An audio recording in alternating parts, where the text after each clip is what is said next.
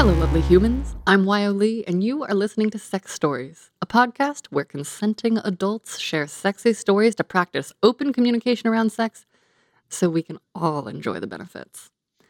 As always, keep your sexy thoughts about me and our guests to yourself. Go listen to the outro if you want to learn how I like to connect and enjoy. Our guest today is a 38 year old straight white cis femme who is single and mingling. She's open to monogamy and lets casual partners know if she's dating around. She's into hair pulling, spanking, and hearing what her partner enjoys, meaning she gets turned on both by talking about sexy details ahead of time and also real time dirty whispers in her ear from a lover. They make her hot, wet, sometimes squirt. An engineering technician from Southern California. Welcome, Callan Hart. Hello. Callan Hart, if you had to rate yourself on a sexual shame-o-meter today, with 10 being the most full of shame and 1 being not so full of shame, where do you fall right now? I would say between two and one, so maybe about one and a half. Okay. And when, if ever, does that fluctuate for you? When I'm in monogamous relationships and my partner isn't showing me the affection that I need. Mm, okay. When they're not showing you the affection you need, does your shame meter go up? Yes. It makes me feel like something's wrong and I always try to fight it off. And it's just one of the things that I still struggle with, like reminding myself it's not me, it's whatever's going on with them. They're not in the mood, they're not, you know, feeling attractive or whatever. So is it all internal or is it in conversation with them? It's internal mostly. And then when I get a little bit of time to think to myself, then I'll bring it up to them and we'll have a conversation. And then that's, you know, when I find out that, oh, well, you know, I've been depressed lately or something like that. Okay. So those conversations aren't the thing that spikes your shame meter. It sounds like you're able to bring stuff up with partners pretty consistently, but it's the work that you have to do inside on your own first. Am I understanding that correctly? Yeah. Okay. Can you give us a little snapshot overview of what your sex life is like right now and some of your favorite parts? I am seeing quite a few partners, about a handful once a week or so, once every week, depending on the person. Some of them will go out for the night. Some of them I will just go over to their house and wham bam, thank you, ma'am. And I'll go home and that's that.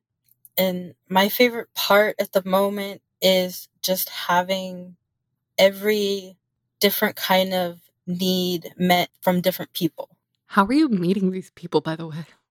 Mostly, I've actually met him off of like dating apps and stuff like that. Fuck yeah. Can you tell us now what is sexy to you, your personal definition? What's sexy to me is a man who knows what he likes, knows what he wants, and tells you. How much does that have to do with how much you already like him and the way he says it?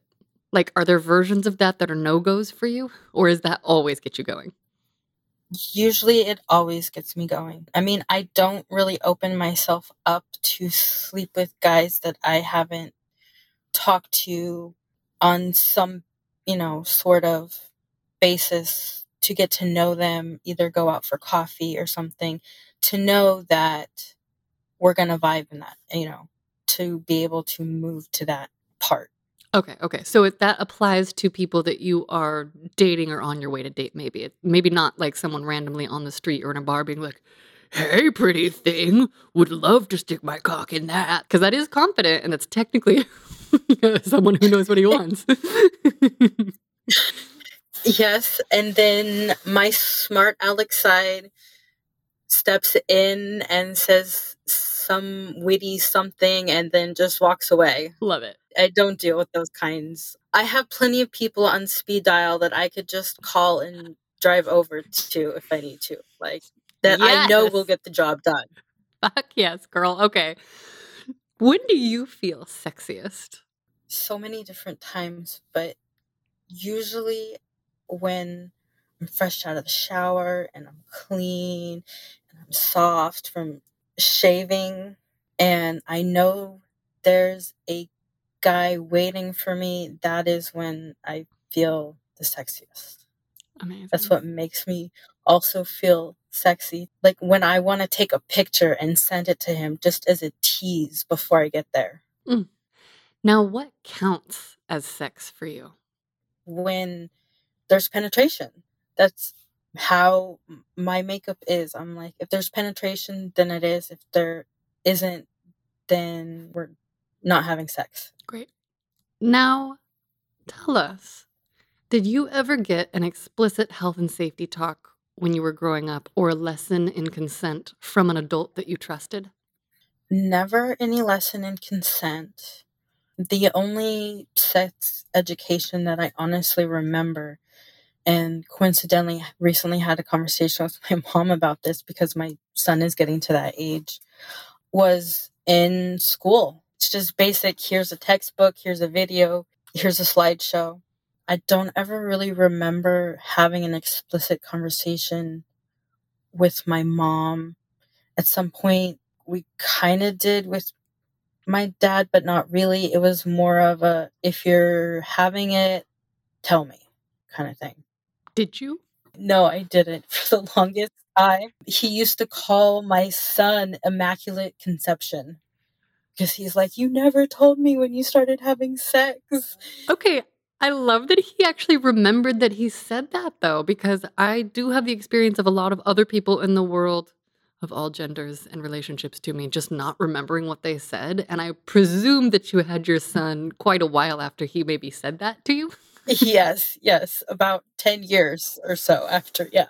That's a cool level of care. Surprisingly, my dad has no idea how many times he nearly walked in on me having sex. how many? I would say at least about three times.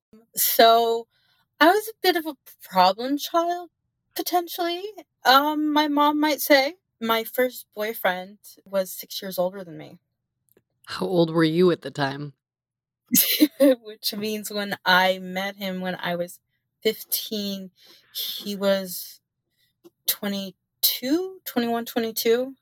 And so I got somebody who was a good boy, and he wouldn't sleep with me until I was 18. Okay. And so then once I was 18, I was living at my dad's. And eh, since I was still living there and he was trying to, you know, put the law down, you know, if I had my boyfriend over, then the door had to be open. So, you know, young people will be young people and I can be quiet if I need to. So, wait, with the door open though?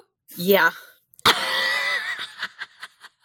can you tell us now, as an adult, do you have any examples of a clear, explicit yes that led to something super sexy? Yes, I do. I have probably quite a few, but the one that stands out the most is the very first time that I ever went to my daddy's house that I had. And we had talked and talked and talked, and he's definitely one of the ones that made me learn how much I enjoy and get turned on by talking about what he likes to have done, mm. what I like to have done. And he is very talkative in the bedroom. So he's also telling me and scripting different scenarios as he is fucking me or torturing me or whatever he is doing to me at the time.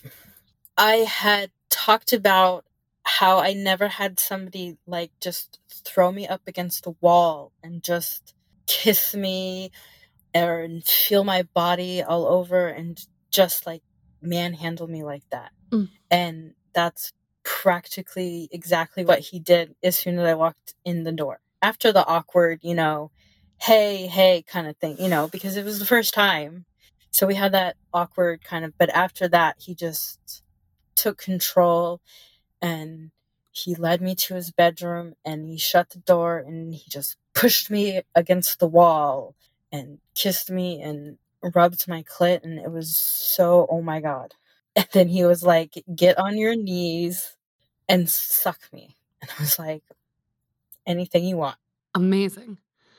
Okay, now tell us what happens to your shame-o-meter when it's time to talk to a partner, maybe especially a new partner, about safer sex. It goes up when I have to talk about that kind of stuff. I have had the conversation with a few monogamous partners that I have tested positive for herpes. I always kind of feel that little tinge of embarrassment like how are they going to take this? Are they still going to see me the same way? And i've lucked out and my partners haven't been fazed by it and i've only had the one breakout. Great. Also, curious because I hear you say lucked out. I have felt that way too. And I recently talked to someone else with herpes who felt similarly when their partners were not shamey. I'm sort of experiencing, and so far my anecdotal data collection says that most people who are sexually active and informed are not bothered by a positive result for herpes because there are ways to play safely with it. And it sounds like that's been your experience too. So maybe maybe we're part of the new normal. Yeah, I'm hoping so because, you know, it's still out there that it makes you feel embarrassed about it, regardless if you say it or you don't say it. Like when I originally found out I was dating somebody at the time, and it was like the hardest conversation to have to call and be like, Have you been sleeping with somebody else? Do you have bumps on you?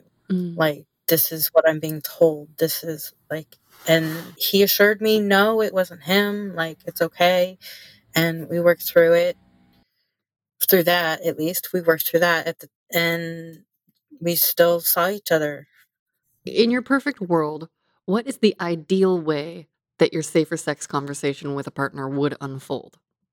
in a way i have lived in my comfortable world in that way because the partners that i have opened up to it didn't bother them they were just like okay and if you know we have a breakout we'll address it or whatever like Okay. And would you rather have someone else initiate or do you like to initiate? And what sort of like things do you need to cover besides herpes? Like, do you check in? Do you make them volunteer their status? Do you ask to see tests? I haven't asked to see tests. Majority of the time, the guys that I have intimate relationships with, they've been very open to just coming out with it and just saying, you know, I'm clean. This is when I got tested last, you know, yada yada. And how about you? Okay, great. I also always just like to offer to everyone the phrase clear or my testing status is negative because the clean, dirty thing, I mean, unless we're using dirty as a good word, which people do and then they don't. That's something I read. So I always throw it out there. Now, let's go back to your formative experiences. When do you first remember hearing about sex and what do you remember thinking and feeling and understanding? Don't know if I really have like a pinpointed time of this is when I first remember sex and see sex and thought about sex per se. I'm sure I've probably caught it staying up late, like watching TV, like peeking down the hall, like crouched on the floor, trying to sneak like a peek of whatever my mom was watching at night. And there might have been like a sexy, you know, scene like they had back in the early 90s, you know, but it didn't stick in my mind necessarily. But I'm sure that's happened once or twice. I've always been very, like, I guess, in a way to say boy crazy. Like, I always had guy friends since elementary school. My best friends have pretty much always been guys. And I always had like a little crush on them or something, and they never reciprocated that kind of thing.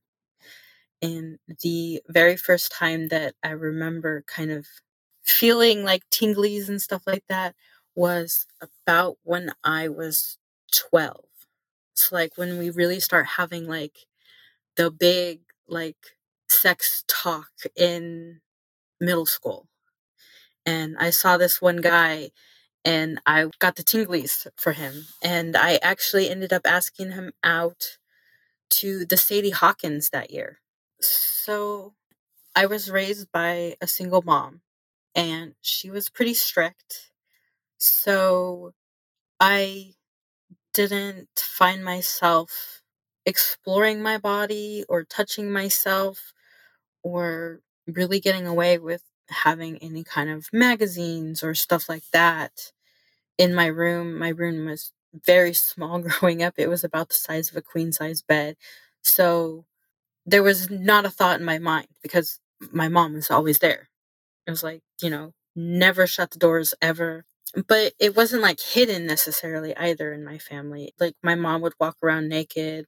So the first time that I had kissed anyone was when I was 15 and it was with my boyfriend at the time, but that's as far as it ever went until I was 18. He would not sleep with me until I was 18. He was deathly afraid of my mom, who scared the bejesus out of him repeatedly because he was an older man and it was uh, technically against the law for me to be dating him. And my mom would scare him away from it. But we would still find in secret ways to still, quote, date and see each other and communicate with each other. Okay, so there was kissing. Was there any other like physical, like not sex per your definition, but were there other sex explorations leading up to your 18th birthday?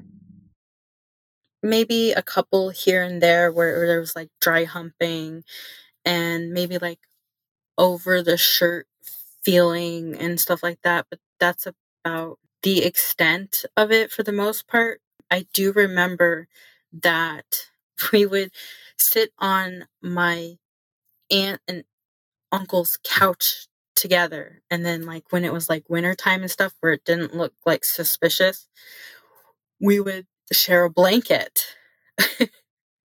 And you know hands would be in places underneath the blanket like he would stick his hand down and before i sat like he would sneak it under there like where nobody would see it. And here we are my two cousins and probably my uncle maybe my mom my brother you know out in the um, living room watching WWE and he just like shoot right under like everybody's eyes. How he did it, I don't know. But so I'd always end up like sitting on his hand. And then he'd have like his other hand like touching my breast or something like that. Oh my gosh, that's so spicy around the family. Okay, before we get into like physical specifics of when you started exploring body stuff with partners, so your mom walked around naked. Were there any other like cultural influences? Like, what was the vibe kind of like? What was the attitude around sex? So I would say curiosity. I've always had because it wasn't necessarily hidden, but it wasn't like openly talked about and we didn't catch the conversations when we were younger, of course, until we actually like had the sex talk in school and we found out that okay, there's a vagina and a penis, and the penis goes in the vagina kind of thing. And then, you know, we kind of started catching on to what like my mom and my grandparents or my aunts and uncles were talking about. And then at that point, then it was more like comfortable, like kind of openness. Not having sex before 18 sounds like maybe it was more a concern about legality and or I'm going to make a projection here pregnancy or were there any sort of moral components? No, not not really moral, just legal really, yeah. Not that it stopped me. Wait, so did you do it before you were 18 then? I did. Okay, tell us when, where. Sneaky, sneaky.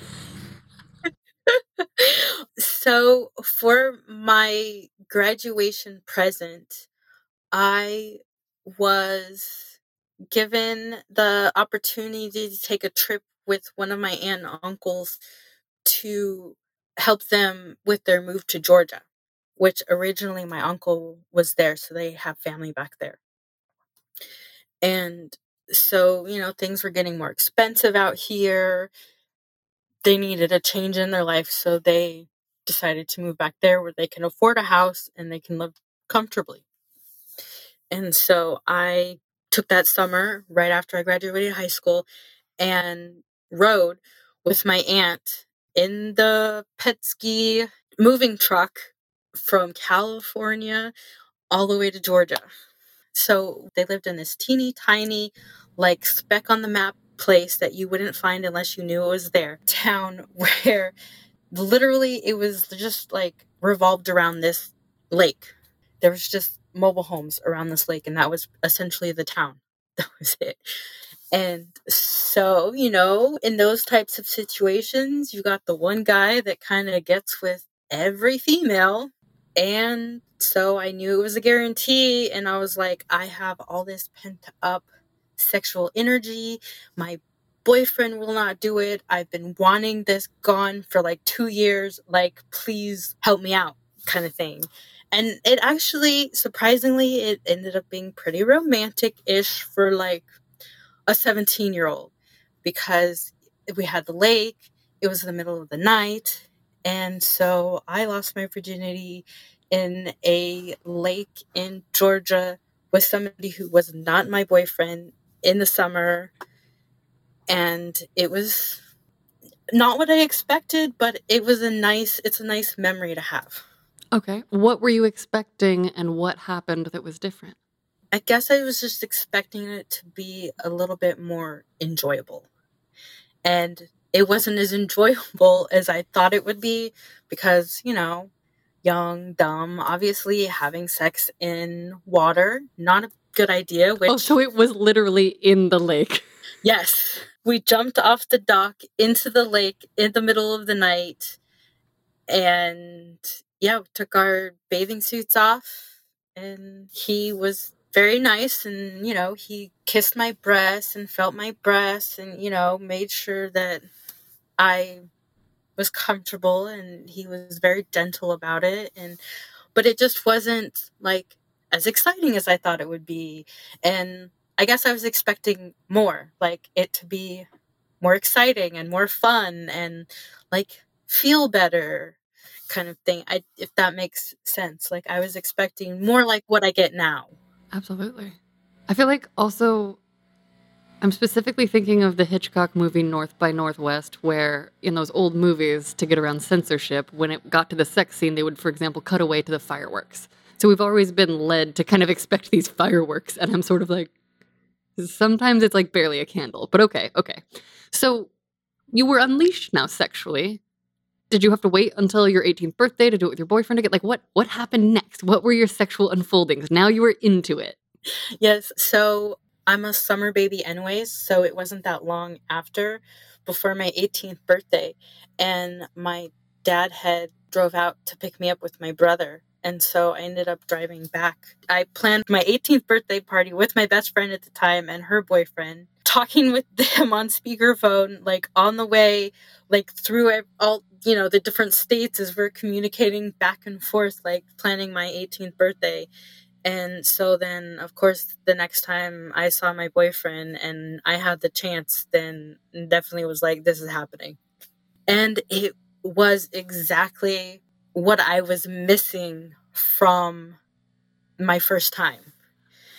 Like, I felt that everything that I was expecting to feel. And so it was very memorable and nice. I'm gonna guess that you didn't tell him about the lake boy, or did you? What sort of open relationship or not did you have back then? No, I didn't end up ever telling him no. So if he ever listens to this, now he knows. Okay. So you've lost your virginity, one might say twice. You've started having sex. Were you able to continue having sex with that boyfriend? Like, what else did it lead to in your explorations or sexual formation? Like, what did that early partnered experience lead to as you were nearing and entering your 20s?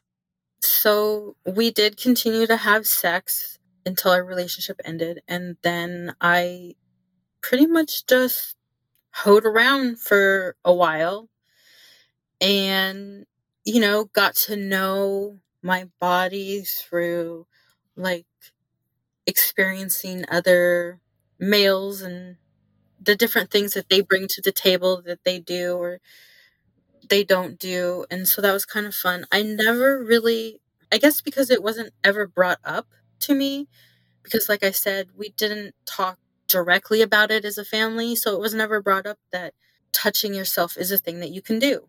Mm. Touching yourself is something that's okay. And the fact that, you know, our doors were always opened as I grew up, it was never like, oh, this is something I should do. It was, you know, we knew private parts are private to you and nobody else touches them or sees them.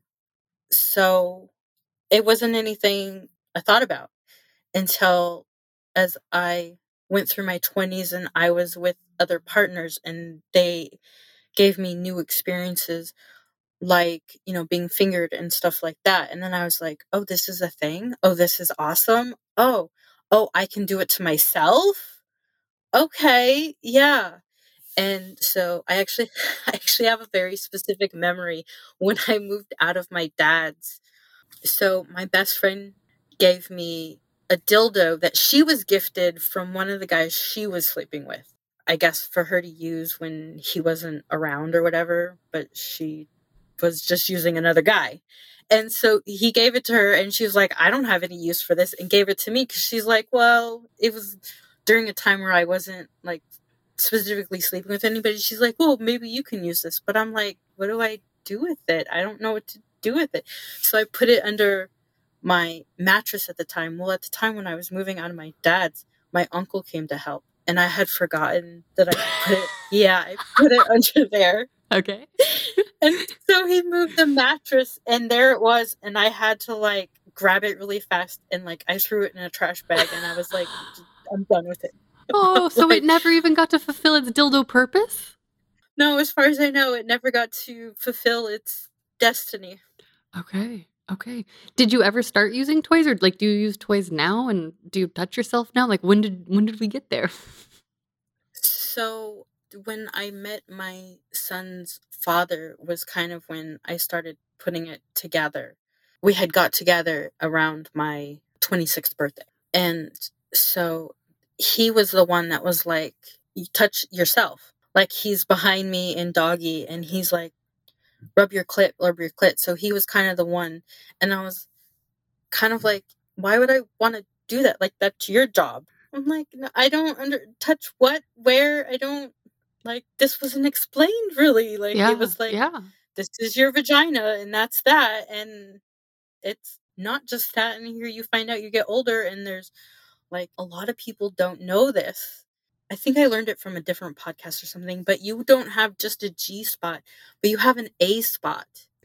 Okay, we can talk about the names of the spots. We can also say that it's just your clitoris is big. Your clitoris is big. It's a zucchini. And so there's like spongy stuff all up inside. And every single book I read has like different terminology and different, you know, and people say them so like the guy who wrote She Comes First, Ian Kerner, has a whole other name for it too. And like the G spot is misleading because it's more of a sponge and it's a whole bunch of nerve. It's a bunch of nerves. But yes, there's lots of good places to touch. Did you end up touching yourself when he told you? And is that the origin of you liking men who know what they want telling you what to do? Or did it start before then? No, it didn't start there. I didn't really think anything of it. I think from that relationship is where I started with masturbating and stuff. Okay. But with a toy because there was a long period of time, like three years, four years, or something like that, where I really didn't sleep with anybody. And I was like, but I'm still horny. Yeah. and I need the release. So I guess from that relationship, I felt more open to exploring. Like, these are things that I can do. I don't need you to do them, I can do them to myself. And so that's really where it started. So, circling back, I misspoke the boyfriend before was the one that bought me a toy. The first person to buy me a toy was him. And so he would use it on me.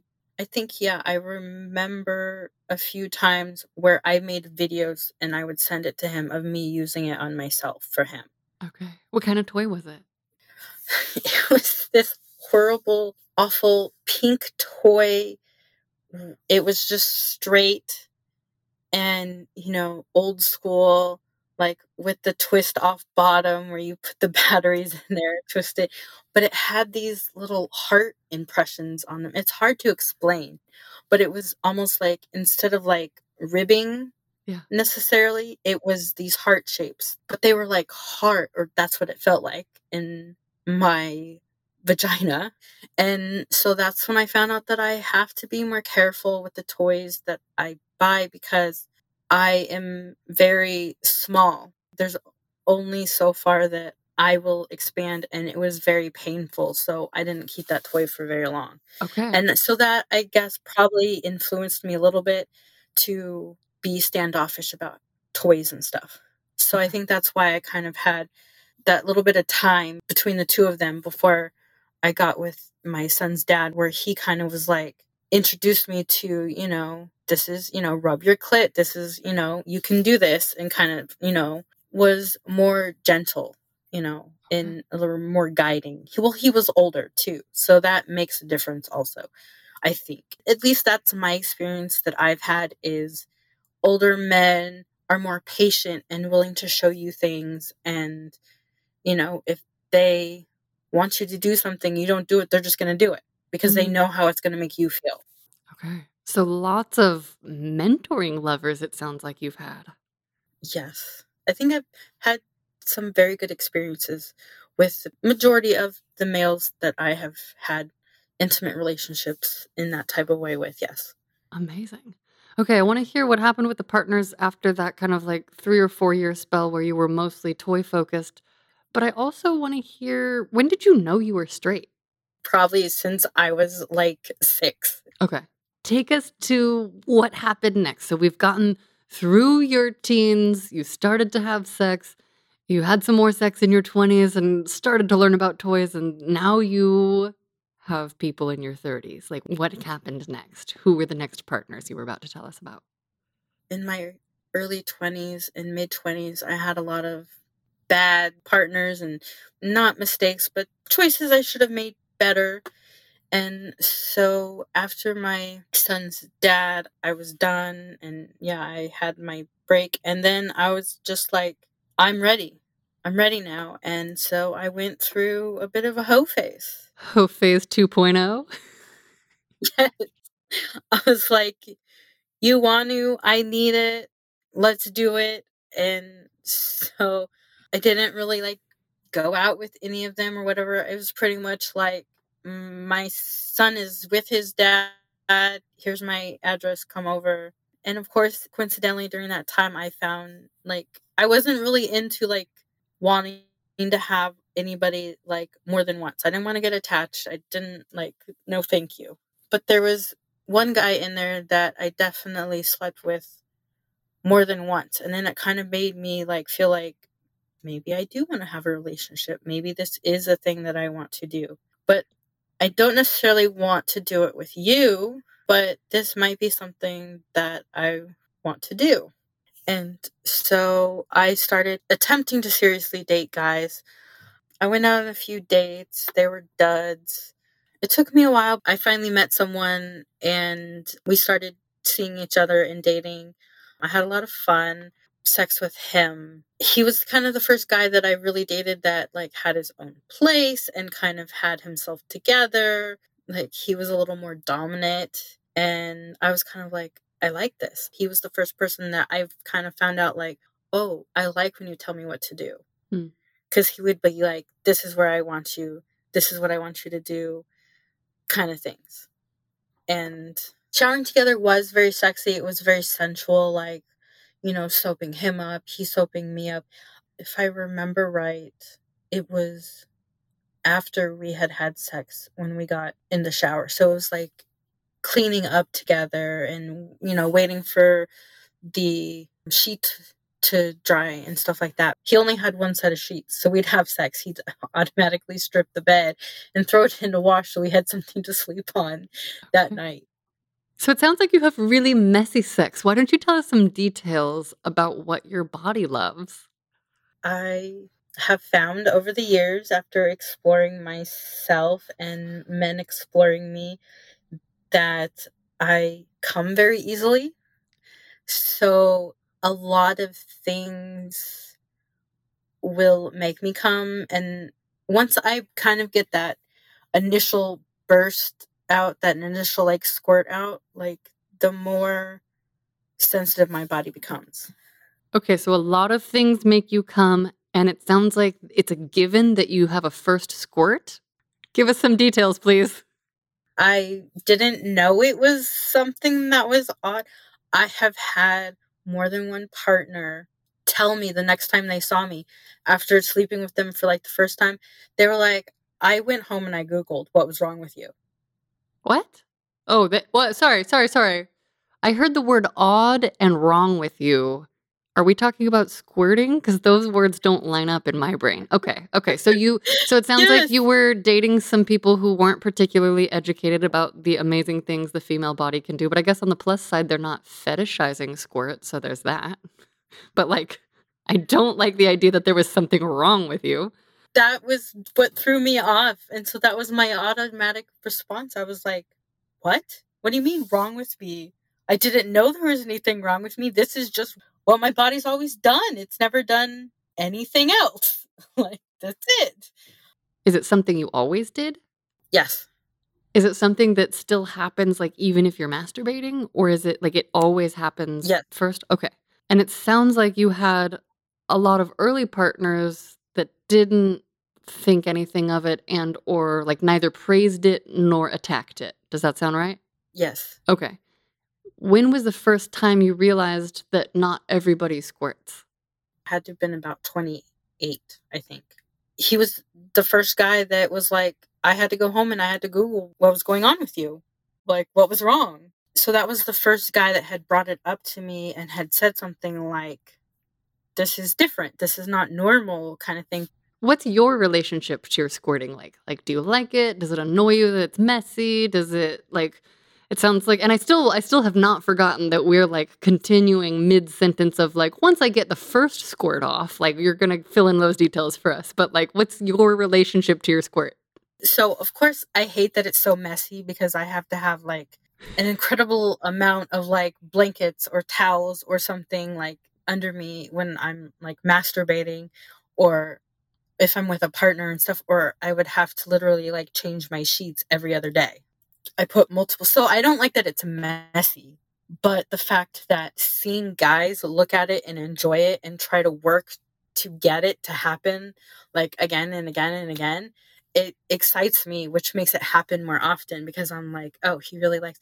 The only thing I would say that bothers me about it, and I asked one of my partners this, and he didn't really ever answer it, but it's like, what do you see when you're watching it happen?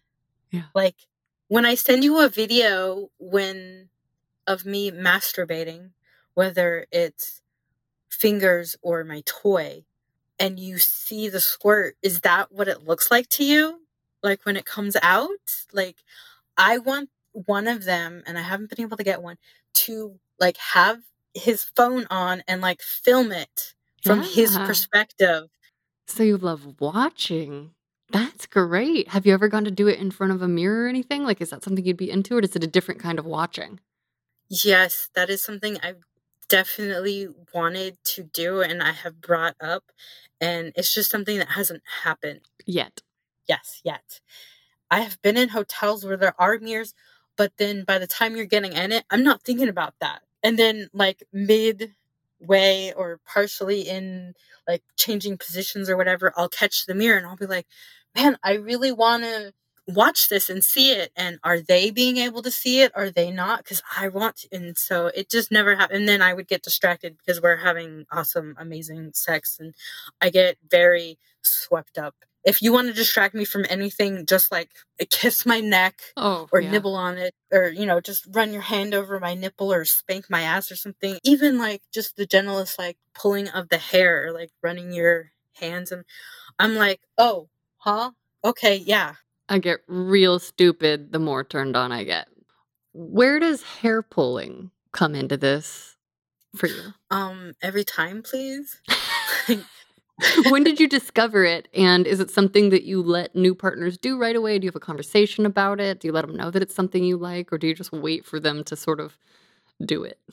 I think I just yelled it one time, like during sex. I was just like, pull my hair. Like, I honestly don't remember when it started, but I definitely remember like telling partners, like, spank my ass, pull my hair, and Mm. stuff like that. What type of hair pulling? I didn't know there was different types. So for me, the part that hurts the most, I don't have this problem right now, but long hair, like if you are just pulling at the end of it, that can be super painful. If you're like grabbing up at the base, you have more of a grip, and so it's a more kind of intense sensation. And then there, I've heard also are the people that like to pull either a single ponytail or a couple of braids. So those, I'm sure there's more categories. Anyone out there who's a hair pulling connoisseur, you can let us know. But what what form does it take for you? I've definitely never had anybody like pull the ends of my hair. I think that would be kind of irritating. Yeah. But being that I haven't experienced it, I could change my mind. Like I'm that type of person of I can't tell you if I like it if I haven't experienced it. Yeah, we don't know till we know. I've come across so many guys that are bothered by how I approach sex sometimes because they're like, What do you like? What do you don't like? I'm like, I'll tell you when, like, I think the worst question I hate is, What do you like? And it's like, when you do something that I don't like, I'll let you know. Mm, interesting. I can see how that would be really scary as a partner because when people say that to me, I'm like, oh, cool. So I'm supposed to traumatize you first and then you'll yell at me? And that's for me like a scary thing I want to stay far away from. And I also feel the difficulty of that question because when someone's like, what do you like? Well, first of all, they definitely don't want to hear my whole answer because no one has ever like sat through that conversation or even initiated it. But I understand the difficulty on both sides. So how do you usually handle it? I mean, I don't do this to everyone. It's mostly partners that I truly trust. And I know when I say red or I say stop or no, that they'll automatically, like, okay, that they've already kind of gotten to know things that trigger me. And then they'll just kind of push it a little bit further. But it just tickles me pink to like watch my partner like twist my nipple and see how far they can or pull my hair and see how far they can pull it or stuff like that just to kind of get under their skin a little bit like you think you're in my head but I'm really in yours like I'm watching you like how far is she going to let me take this So let's stay on those details. What other physical details does your body really love? so I love like just having hands run over your body and that's very sensual and I enjoy that. I have experienced someone who and I didn't know this was really a thing for a while, but he'll do really soft but not like ticklish soft, but just light like grazes on my leg or somewhere and then all of a sudden he'll just like slap me. Who are we talking about here? I guess I consider him a current partner. We don't see each other on a regular basis. He's somebody that I currently have intimate relationships with. Okay, so sensual touch. Are these the touches that you mentioned can make you come? You said you come in a lot of different ways. Or is it like that? Like, is it gentle sensuality that can make it happen? Or what makes you come? Yes, th- that is one of the things. I have to be more calm and like I don't want to say I'm in subspace because he's not like a dom to me or anything, but it's like similar. I just don't know how to explain it. Like after coming a few times, I become more relaxed, I guess, and I kind of get in this space. And so any like little touch or even like his voice, if it's like deep enough, like that will set me off. And like maybe rustling because a lot of times we'll be in a park. So like just like rustling or something like, oh my gosh, somebody's coming, somebody's gonna see this, like that will set me off. Being spanked really sets me off. So in general, I'm just very easily I can come. I've come from making out with somebody. Like I was just so heated up. He had like kept me from being able to kiss him. And then by the time we got in my home and in my bed, I was just like, I need to kiss you. And it just made me come. And he thought it was the greatest thing. And he kept doing it. And so, because he kept getting excited and enjoyed watching me get off on making out with him, then it made me do it more. Wait, so you can literally just come from a makeout session? If I have a deep enough connection with the person, yes. Wow. When they're doing the light touches, when they're doing these caresses, is that turn on for you? Or does that, like, if, if someone's like, ooh, are you like, ooh, if you're a certain amount of turned on, like, does that make you come? Yes. When did that start for you? And how on earth did it take you so long to masturbate if it's literally so easy? Typically, when I masturbate, I'm not really touching my body parts very much because it's so easy that I don't really need to. So, I guess because of how I grew up, where masturbation wasn't like explicitly talked about and it wasn't like a thing that I knew about, and I don't really remember it being a discussion in even sex ed. So, it wasn't something on my mind that I was like, this is something you do. Okay, so you don't masturbate. Very seldomly. Okay. Tell us what else deeply satisfies you. What else about your sex life, your sexual self do we need to know? Like I said, I'm easy to come. I can come obviously multiple ways, but I can also come from clitoral stimulation and from vaginal stimulation. And if you want to give me the ultimate experience, if you're like done done or you just are one of those guys that likes to make somebody come, then do both of them at the same time for me.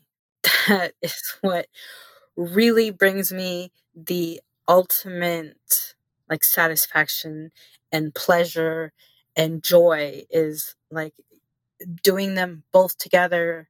Okay, so we know what your body loves. We've heard about some partners. What about places that you've had sex in? Was the lake the only interesting one, or are there more places we need to know about? I've definitely had a lot of experiences in having public sex. And of course, that's very exciting. The possibility of getting caught and not knowing like who's coming up the way and I actually have one experience where we were in a car and these motorcyclists came up. So it was next to a park. So we were going to get out and go to the park and smoke a joint and probably continue the different like fingering and stuff that we were doing. But these two motorcyclists came like right up on my bumper. And I was at the point where I wanted to get out and be like, look, if you're not going to come help make me come, then leave because you're ruining my experience. And finally, they left. We went into the park and he surprised me, the partner I was with. He bent me over the picnic table and just started like spanking me and the back of my thighs and stuff. And I was coming so much and so hard that I could feel my cum go down my legs and the rest of it that wasn't splashing on the cement and then back onto my feet because I was wearing flip flops. Oh my God. So after he decided that he's had enough, maybe probably because his shoes or pants might have been getting wet as well, he was like, let's smoke a joint. And I was smart. I thought ahead because this is somebody I've been with m- multiple times. I brought a blanket Okay. so I had the blanket in my hands. And that's why he surprised me when he pushed me on the table. But I had the blanket. So I put the blanket on the seat, on the picnic table seat. I sat down on that. We smoked a joint. And I don't remember what prompted him, but he said something. And my response was along the lines of, You haven't touched my clit. Because he legitimately had not touched my clit at this point in the night. Even though I was already coming in the car, he had not touched my clit at this point. So he had made me come in all these other different ways before even doing that. Wow. And he just like instinctively was like, Do you want me to? And so after just all that spanking, then he finger fucked me Oh, and made me come even more. amazing. We have a parking lot that we do it in a lot, a couple of different parking lots too. I've done a blowjob in the parking lot next to my work on my lunch break one time. love it. I love it. I've done it in open fields. I was living back in Georgia. I worked, it was a coworker, and she was like, I really want to see this guy, but I can only see him if he has somebody for me to set up with his friend. And I'm like, nah, whatever. I'm I'm not seeing anybody else. So sure, let's let's go for it. Sounds like me. Okay. yeah. I'm like, uh, I'll take one for the team for you. We'll see how this goes. Wait, but how did that get you to a field? Because that's where we met. so she picked me up and we went and met these guys in this open field, which, you know, is totally things that happen in Georgia. You know, there's plenty of open spaces. Love. And so they took off in her car and went somewhere else because she wasn't one of those types of people that wanted to know or see or whatever. And so the guy that I got with, he just bent me over the like truck floorboard. So there's that one. I've had sex in my best friend's bed with her permission. Nice something we haven't touched on that just popped in my mind is I have had sex with married men with the wife knowing and without the wife knowing. And I have fun experiences of the wife knowing. Was she there? Was it, yeah, what do you want to tell us? Yes, she was there. She's actually the one that encouraged it. So the first few times that him and I had sex was in their bed. And then she told me because they had, oh God, I don't remember, they had a bunch of kids. And so she was like, You are too loud. You guys can't do it. Either you have to be more quiet or you can't do it in the bedroom anymore. I don't want the kids waking up and seeing this. So we would start doing it downstairs and I would catch her or like her shadow or something. She'd like sit on the stairs and peek around the corner. They had an upstairs and a downstairs, so all the bedrooms were upstairs. And so the first few times when him and I would have would had sex, we were upstairs in their bedroom. So right next to like where all the kids' bedrooms were. And it was after work, and we worked until like 11 p.m. So kids were definitely asleep then. So her fear was that as loud as I was being, that the kids would wake up and see daddy with not mommy. Yeah. And uh, they weren't being open with their kids about this, you know? Yeah, yeah, yeah. In later times, and it actually became more convenient, we had sex in like their family room. Like when you walked in their apartment, there was like a living room ish, and then like around the corner, if I remember, there was like a fireplace, and it was like another like additional like family room or like living room. Okay, so open enough that there could be a wife shadow kind of spooking around, but closed enough that you're not worried about kiddos coming and walking in on you, hopefully. Yeah, there wasn't a couch or anything, so we were just on the floor. Yeah. But there was a wall, but she could like if she positioned herself just right on the stairs, then she could see us and watch us. So she would watch it and Hot. enjoy it. What was the hottest part about that for you? It actually ended up coming to be her watching. She liked to watch it, and I like to hear that she liked to watch it. Yeah. I think that's just my biggest like trigger or like excitement is like knowing that somebody else is getting excited yeah. about what I'm doing or what somebody's doing to me. And it sounds like you really like to hear it and know about it too. Yes. But it also sounds like you like to get touched in all sorts of ways. Like I think you have a lot of turn ons. yes, I definitely do. And I'm totally looking forward to finding out if I have any more with any other future partners that I'll have. I want to circle back to you talked about a blowjob in the parking lot at work. Before we started recording, you were telling me that at work you have a very specific type of open relationship with a lot of your work friends when it comes to talking about sex, maybe? Like, do you guys share sex at work story? Like, what, or sex stories at work? I absolutely do. I definitely get to know somebody because I have a very open and unique personality, if nobody's realized. And so I definitely take my time to like vet the person and be like, is this somebody that is not going to like tattle on me? They're not going to run to HR. Like, I don't talk with all of the people, but I do have a few specific people that I talk to that, like, well, what happened this weekend? And I'm like, once something happened, and I'm like, oh my God, I can't wait to tell them. And so I it's like the one thing that makes it fun to like go to work, like especially after my weekend. I'm like, oh my God, I have to tell them this great story and yada yada. And one of them, she only comes in I only see her for half the week. So my first half of the week, she's off, and the second half is when I so it's like all this built up like anxiety and anxiousness of oh my god, it's it's the day she's gonna be here, and now she's gonna ask, and I can tell her, and it's been a unique process with her because she's been kind of sheltered in her sexual life, and so she's kind of living through me, and I'm kind of like broadening her thoughts to different experiences and stuff like that. And just the fact that she's become more open and she's more excited about, well, what did you do with this guy? And which guy did you see? And show me a picture and that kind of stuff. I'm like, uh, I don't, it just, it excites me to like talk about it. I'm just so quirky like that. I'm like, oh, this is so great. So it's nice to be able to be, because I come home and there's nobody at home that I really want to talk to, yeah. or I'm not able to talk to or I don't want to be that open uh, with my son and my roommates. So it's like I get to like be an adult and talk about adult things. Totally. It's very important to have trusted friends and people that we can share sex stories with. I would like to hear now what are your sexual hopes for yourself going forward, whether it's fantasies or more broadly? Like, what does Kellen Hart want for her sexy self in the future?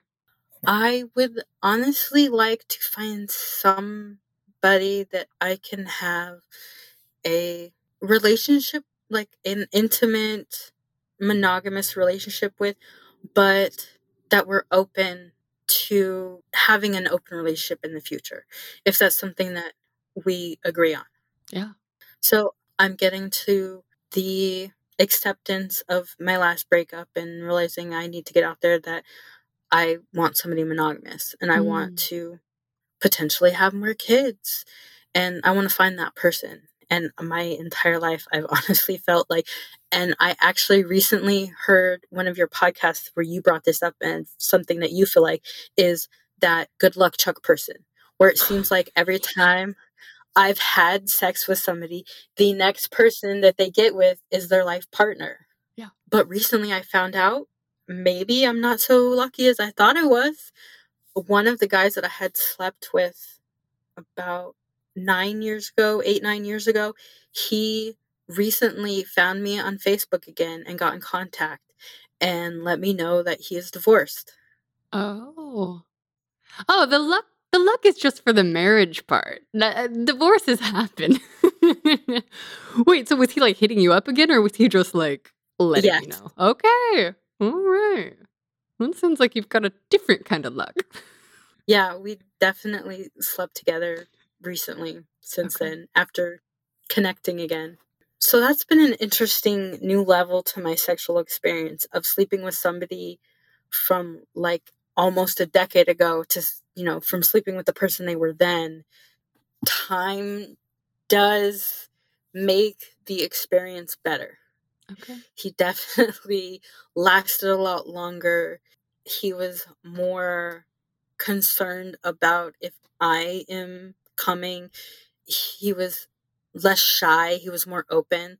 Like immediately I told my best friend, I was like, ooh, this boy, he got a dirty mouth on him now. He had told me in one of our messages in our conversations during one of the days that he masturbates at work because he's like got so much sexual tension that he has to let it go, you know, a few times a day. But I was send him like pictures, like enticing pictures, nude pictures, videos, or whatever while he's at work. And then if I see him potentially open it or something, or I like get in contact because I haven't heard from him in like three hours or whatever, I'm like, hey, how'd you like that or whatever? You know, I want a little something, like give me a thumbs up, a heart, or anything. And so I'll kid with him. I'll be like, oh, did you did you show everybody on the camera? Did you like that? Did you like get a heart on and stuff? And so that brought up the conversation of him saying, you know, if I was a supervisor and I was the one that was watching the videos, I would like to see somebody jacking off like on the camera, like that would be cool or whatever, something mm. like that. And I'm like, mm. this is something I never would have thought have ever come out of your mouth like a decade ago. like time has definitely you definitely make me more wet just from not having sex more than you did in in the past. Fuck yeah. Okay, speaking of the past, if you could go back in time and give younger you a piece of sex advice, what age or ages would you pick and what would you say? honestly, knowing what I know now, even though I have such a complicated history with masturbation, I still honestly think that I would want to go back and be like, it's okay to do it. This is a thing. This is how we do it. It's okay. Instead of trying to like get guy after guy, Mhm.